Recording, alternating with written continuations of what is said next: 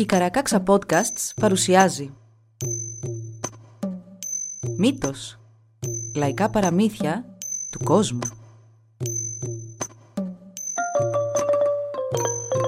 Κάποιες ιστορίες μπορεί για κάποιους να περιλαμβάνουν ευαίσθητο υλικό. Για περισσότερες πληροφορίες για το κάθε επεισόδιο, συμβουλευτείτε τις σημειώσεις του όπου βρήκατε αυτό το podcast.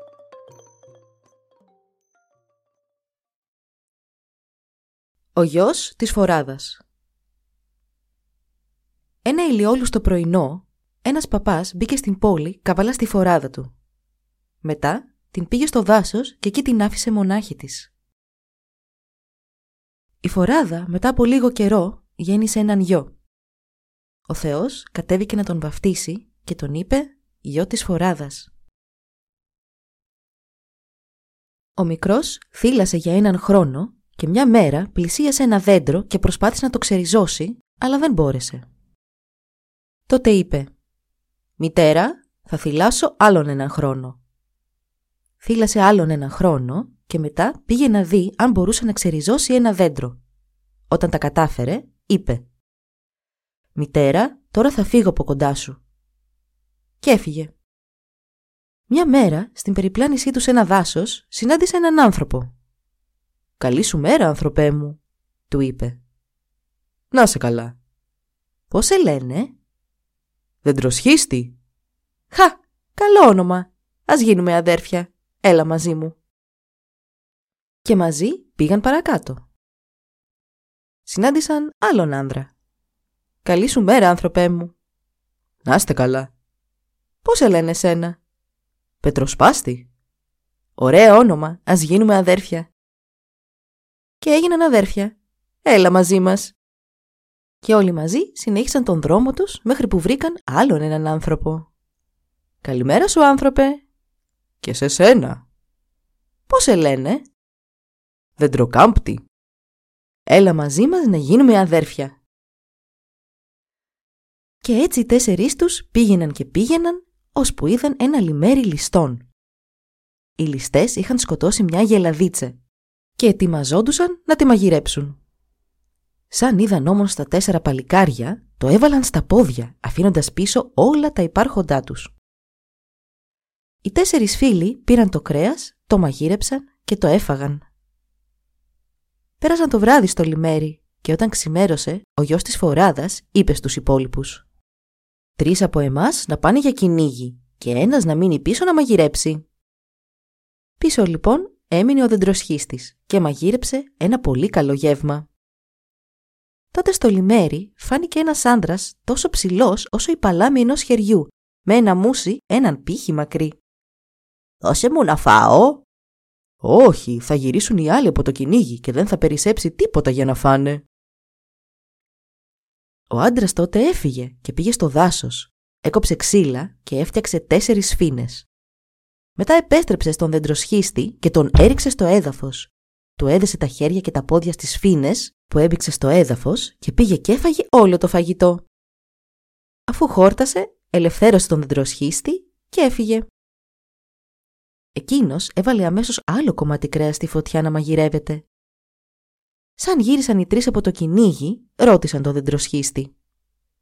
«Έτοιμο το φαγητό», από την ώρα που φύγατε το μαγειρεύω, αλλά ακόμη να γίνει τελείως. Καλά, σερβιρέ μας όπως και να έχει, πεινάμε σαν λύκη. Τους έβαλε να φάνε και όλοι τους καταβρόχθησαν το φαγητό με μεγάλη όρεξη.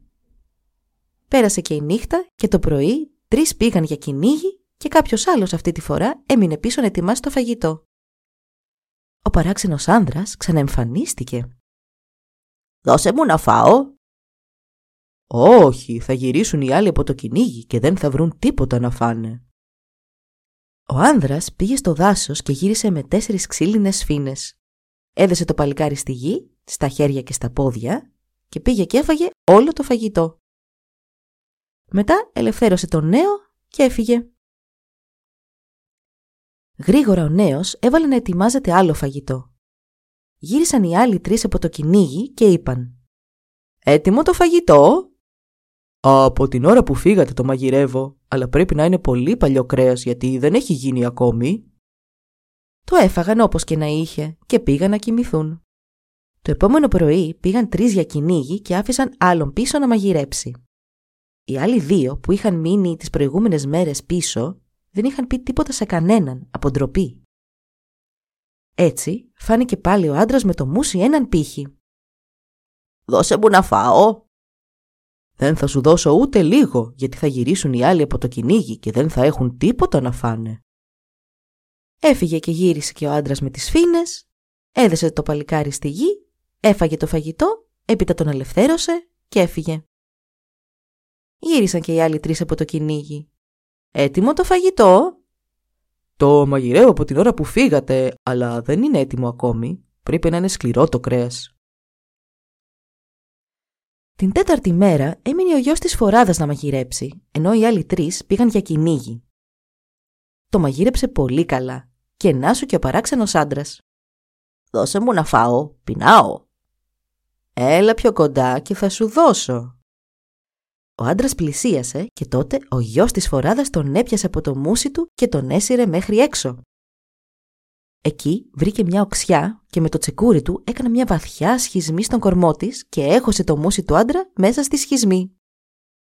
Έπειτα έφτιαξε και σφήνες τις οποίες έμπηξε στη σχισμή να κρατάνε γερά το μουσι και μετά έφυγε αφήνοντας τον άντρα να κρέμεται εκεί. Γύρισε στο λιμέρι και όταν επέστρεψαν και οι άλλοι τρεις από το κυνήγι, τους ρώτησε «Εσείς γιατί δεν μαγειρέψατε τόσο καλό φαγητό όπως το δικό μου» Ο άντρας εντωμεταξύ τράβηξε το δέντρο τόσο δυνατά που το ξερίζωσε με το μουσι του και το πήρε στους ώμους του μέχρι τη σπηλιά όπου έμενε στον άλλον κόσμο. Μόλις τελείωσαν το νόστιμο γεύμα τους, ο γιος της φοράδας τους είπε «Ελάτε μαζί μου να δείτε τι έπιασα».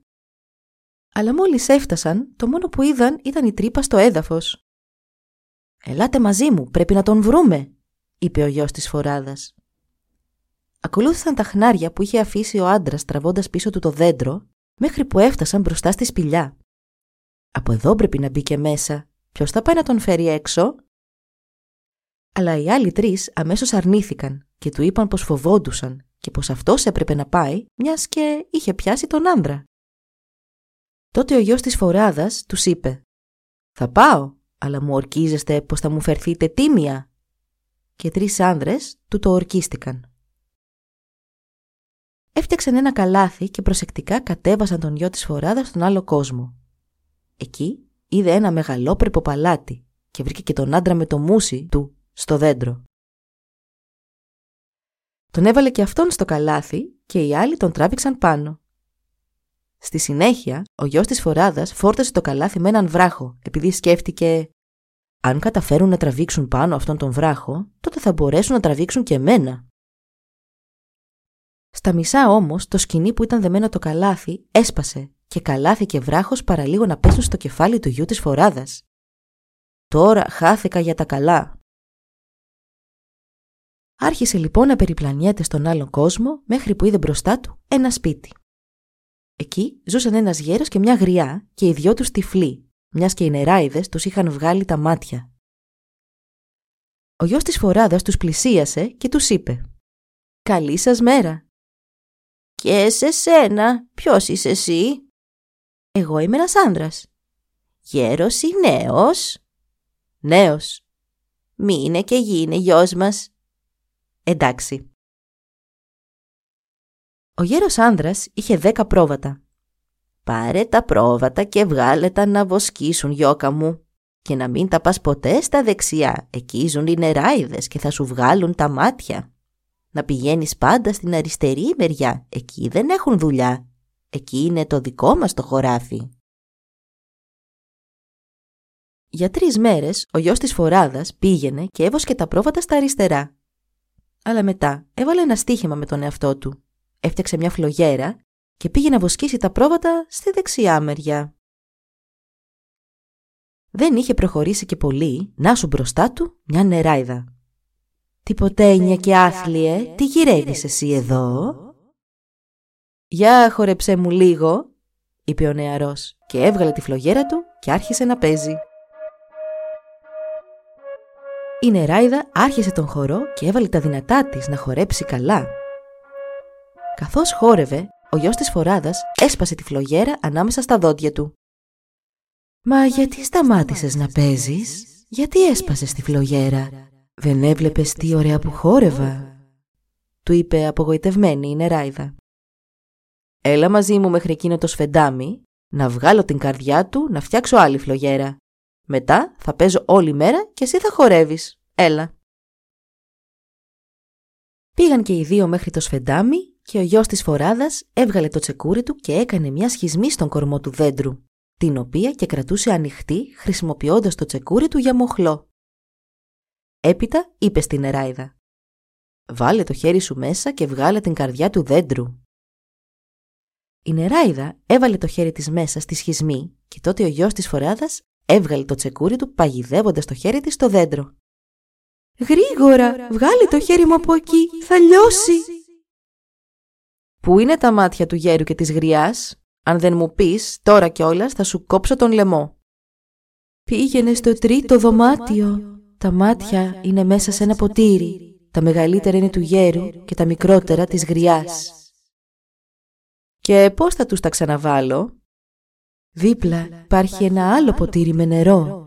Πάρε τα μάτια και βρέξε τα με αυτό το νερό. Μόλις πας να τους τα βάλεις, θα μπουν αμέσως. Μετά τρίψε τα με το νερό αυτό και θα βλέπουν και πάλι. Ο γιος της φοράδας έκοψε τον λαιμό της νεράιδας και πήγε και βρήκε τα μάτια του γέρου και της γριάς. Γύρισε πίσω στο σπίτι τους, έβρεξε τα μάτια στο νερό, τους το έβαλε και μπήκαν αμέσως. Έπειτα τα έτρεψε με το μαγικό νερό και τα γερόντια ξαναβρήκαν το φως τους. Του είπαν τότε «Σε ευχαριστούμε γιώκα μας. Γίνε για πάντα το παιδί μας και εμείς θα σου τα δίνουμε όλα στο χέρι. Τώρα θέλουμε να πάμε να βρούμε τους συγχωριανούς μας που έχουμε να τους δούμε πάνω από δέκα χρόνια». Ο γέρος καβάλισε μια κατσίκα, η γριά ένα πρόβατο και ξεμακραίνοντας του είπαν «Γλυκό μας παιδί, ταξίδεψε, φάε και πιες». Και έφυγαν για να βρουν τους συντοπίτες τους. Και ο νεαρός έφυγε και πήγε να περπατήσει στο δάσος. Είδε τότε στην κορυφή ενός δέντρου νεογέννητους αετούς και έναν δράκο που σκαρφάλωνε το δέντρο να τους φτάσει για να τους φάει. Ο γιος της φοράδας άρχισε να σκαρφαλώνει και αυτό το δέντρο. Πρόλαβε τον δράκο και τον σκότωσε. Τα ετόπουλα του είπαν «Ο Θεός να σε έχει καλά που μας έσωσες. Κάθε χρόνο η μάνα μας έκανε αυγά και κάθε χρόνο αυτός ο δράκος ανέβαινε και τις τα έτρωγε. Μα πού να σε κρύψουμε; Αν σε βρει εδώ, η μάνα μας θα σε κάνει μια χαψιά. Έλα, κρύψω από κάτω μας και εμείς θα σε καλύψουμε με τα φτερά μας. Τότε φάνηκε και η μάνα ετός. «Που μυρίζει φρέσκος άνθρωπος». «Όχι μάνα, ιδέα σου είναι. Πετάς ψηλά και σίγουρα στη μύτη σου φτάνουν διάφορες μυρωδιές. Είμαι σίγουρη πως κάπου τριγύρω υπάρχει άνθρωπος. Και ποιος σκότωσε τον δράκο; Δεν ξέρουμε, μάνα. Φέρτε τον μπροστά μου να τον δω. Εδώ είναι, μάνα. Μαζί μας. Μόλις τα ετόπουλα έβγαλαν τον γιο της φοράδας από τις φτερούγες τους και η μάνα τους τον είδε, τον κατάπιε ολόκληρο. Τα ετόπουλα άρχισαν τότε να κλαίνε και να οδύρονται. «Μας έσωσε από βέβαιο θάνατο και εσύ τον έφαγες». «Τι, μισό λεπτό, θα τον φέρω πίσω». Η αετομάνα τότε ξέρασε τον γιο της φοράδας ολόκληρο και τον ρώτησε «Τι θέλεις για αντάλλαγμα που έσωσες τα παιδιά μου» «Θέλω μόνο να με γυρίσεις στον κόσμο που ανήκω», αν το ήξερα αυτό από πριν, καλύτερα να είχες αφήσει τον δράκο να φάει τα μικρά μου, γιατί αυτό που μου ζητάς είναι τρομερά δύσκολο. Ο μόνος τρόπος που θα μπορέσω να σε πάω μέχρι πάνω είναι να πάρεις μαζί σου 12 φούρνιες ψωμί, 12 μοσχαράκια και 12 κανάτες με κρασί. Σε τρεις μέρες, ο γιος της φοράδας τα είχε όλα έτοιμα. Η αετομάνα τότε του είπε «Φόρτωσέ τα όλα πάνω μου Κάθε φορά που θα γυρνάω το κεφάλι μου αριστερά, εσύ θα μου δίνεις να τρώω μια φουρνιά ψωμί και ένα μοσχαράκι. Όταν θα γυρνάω το κεφάλι μου δεξιά, θα με ποτίζεις μια κανάτα κρασί. Με αυτόν τον τρόπο η αετομάνα κατάφερε και γύρισε τον γιο της φοράδας στον κόσμο του και αυτός πήγε και βρήκε τα αδέρφια του. «Καλή σας μέρα, αδερφοί μου. Σίγουρα με νομίζατε για χαμένο τόσο καιρό.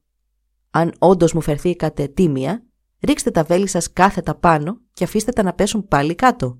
Αν σας χτυπήσουν, σημαίνει ότι δεν είσαστε σωστοί, αλλά αν ζήσετε, τότε μου φερθήκατε καλά. Οι τέσσερις τους τότε στάθηκαν στη σειρά και έριξαν τα βέλη τους στον αέρα. Το βέλος του γιου της φοράδας προσγειώθηκε μπροστά στα πόδια του, ενώ τα βέλη των άλλων έπεσαν στα κεφάλια τους και τους σκότωσαν.